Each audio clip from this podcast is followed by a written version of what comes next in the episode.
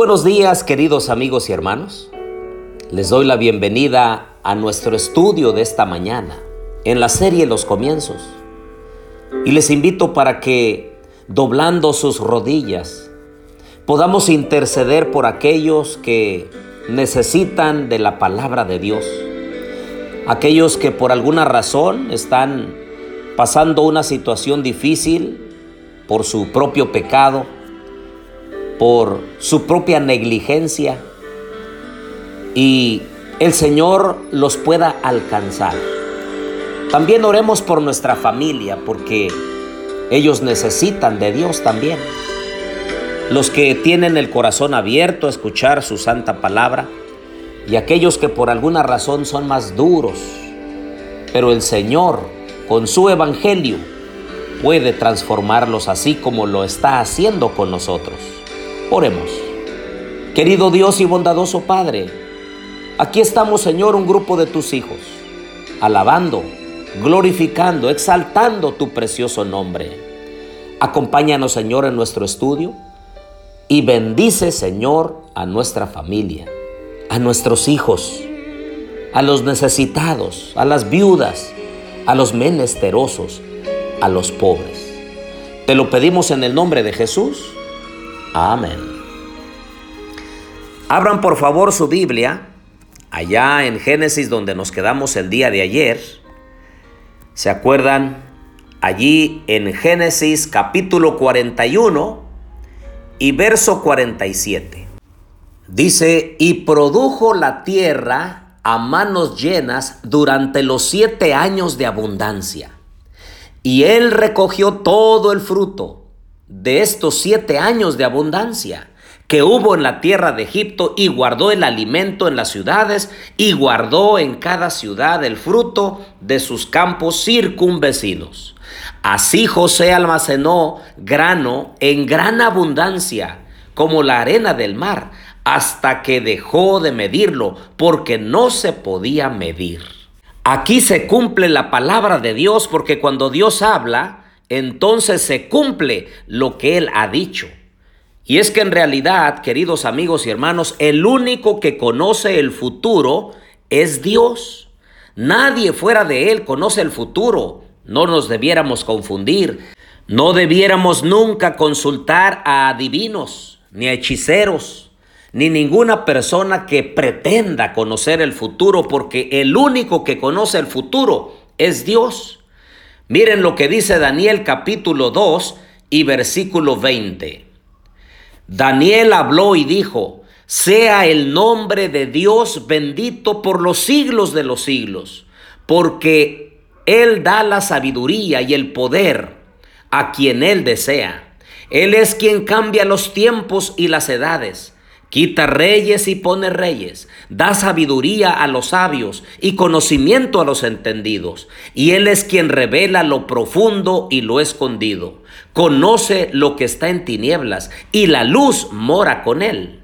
A ti, Dios de mis padres, doy yo gracias y alabo, porque me has dado sabiduría y poder, y ahora me has revelado lo que te habíamos pedido pues el asunto del rey nos ha dado a conocer. Y miren lo que dice el verso 28.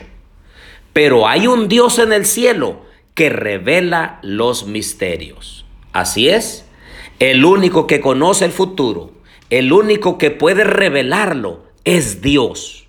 Regresemos a Génesis 41:50 y dice, le nacieron a José dos hijos antes de que llegaran los años de hambre, los que le dio a luz a Senat, hija de Potífera, sacerdote de On.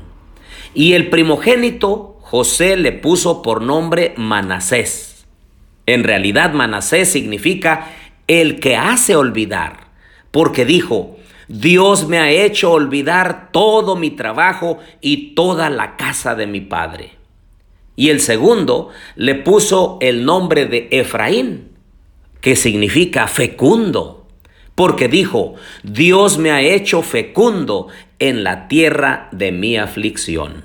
Un día también nosotros llegaremos a la patria celestial cuando Cristo Jesús venga en gloria y majestad por segunda vez.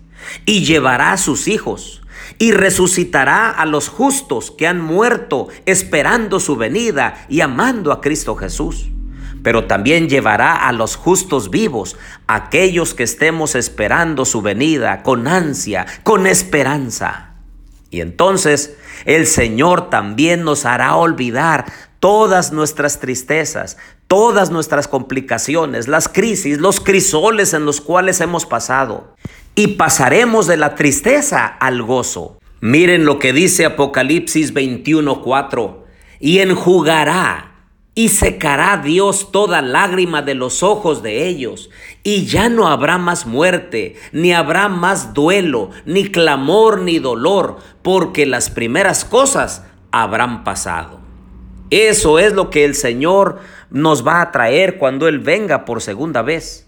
Quitará de nosotros todo dolor, toda tristeza. Oh, si ya fuera hoy que el Señor Jesús viniera.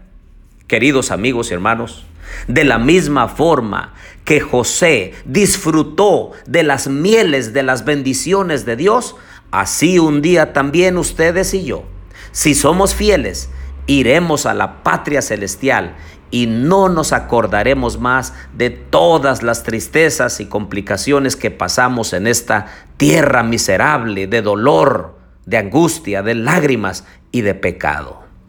Les animo a ser fieles les animo a mirar más allá de la nube de pesimismo, de tristeza y de dolor, más allá de la enfermedad, más allá del valle de la sombra y de la muerte. Les invito a ver a Jesús con esperanza.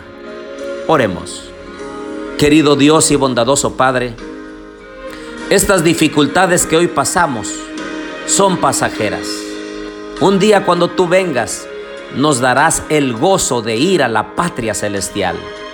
Ayúdanos, Señor, a vivir una vida recta delante de ti, a ser obedientes a tu palabra y compartir con otros lo que nos has hecho entender. Cuida de nosotros y de nuestros hijos donde quiera están, Señor. Te lo pedimos en el nombre de Jesús. Amén.